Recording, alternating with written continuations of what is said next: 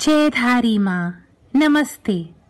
आइए जुड़िए मेरे साथ साथ साथ विद साइना में दिल से दिल की बात करेंगे। The light within me honours the light within you आज का सवाल यह है कि क्या भारतवासियों का आत्मनिर्भर होना एक वेस्टर्न इन्फ्लुएंस है? जो एक साथ रह के प्यार के साथ आगे बढ़ने में सुख और चैन है उस, उसकी आशीष कुछ और ही है। तो अपनी संस्कृति की ताकत को पकड़ो। आत्मनिर्भर का मतलब अलग होना नहीं होता। ठीक है? वो वहाँ का एक तरीका है। एक नॉर्मल वे ऑफ़ लिविंग है। हम उसको दूर से सलाम करते हैं। But we don't need to get into that comparison and thinking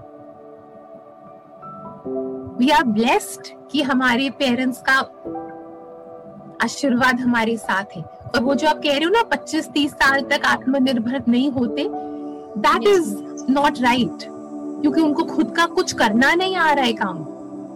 खाना लाओ पानी लाओ ये लाओ कपड़े फेंके ये फेंके वो तो वैसे भी गलत है। वो तो जीवन के लिए ही गलत है। उसका अमेरिका और इंडिया से कोई लेना देना नहीं। अपना काम तो खुद करना आना चाहिए बेटा। चाहे लड़का हो, चाहे लड़की हो, चाहे अमेरिका हो, चाहे इंडिया हो, अपना काम खुद करना आना चाहिए। And then if you have support बहुत अच्छी बात है। लेकिन वैसे भी अपना काम खुद करना आना चाहिए बेटा। हर चीज़, कोई चीज़ और कोई काम बड़ा छोटा नहीं होता।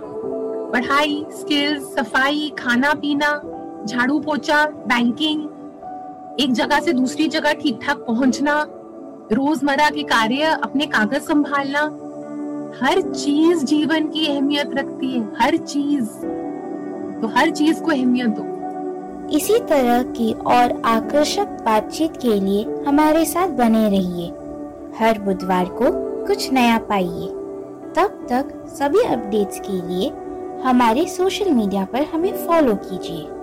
जयधारी माँ।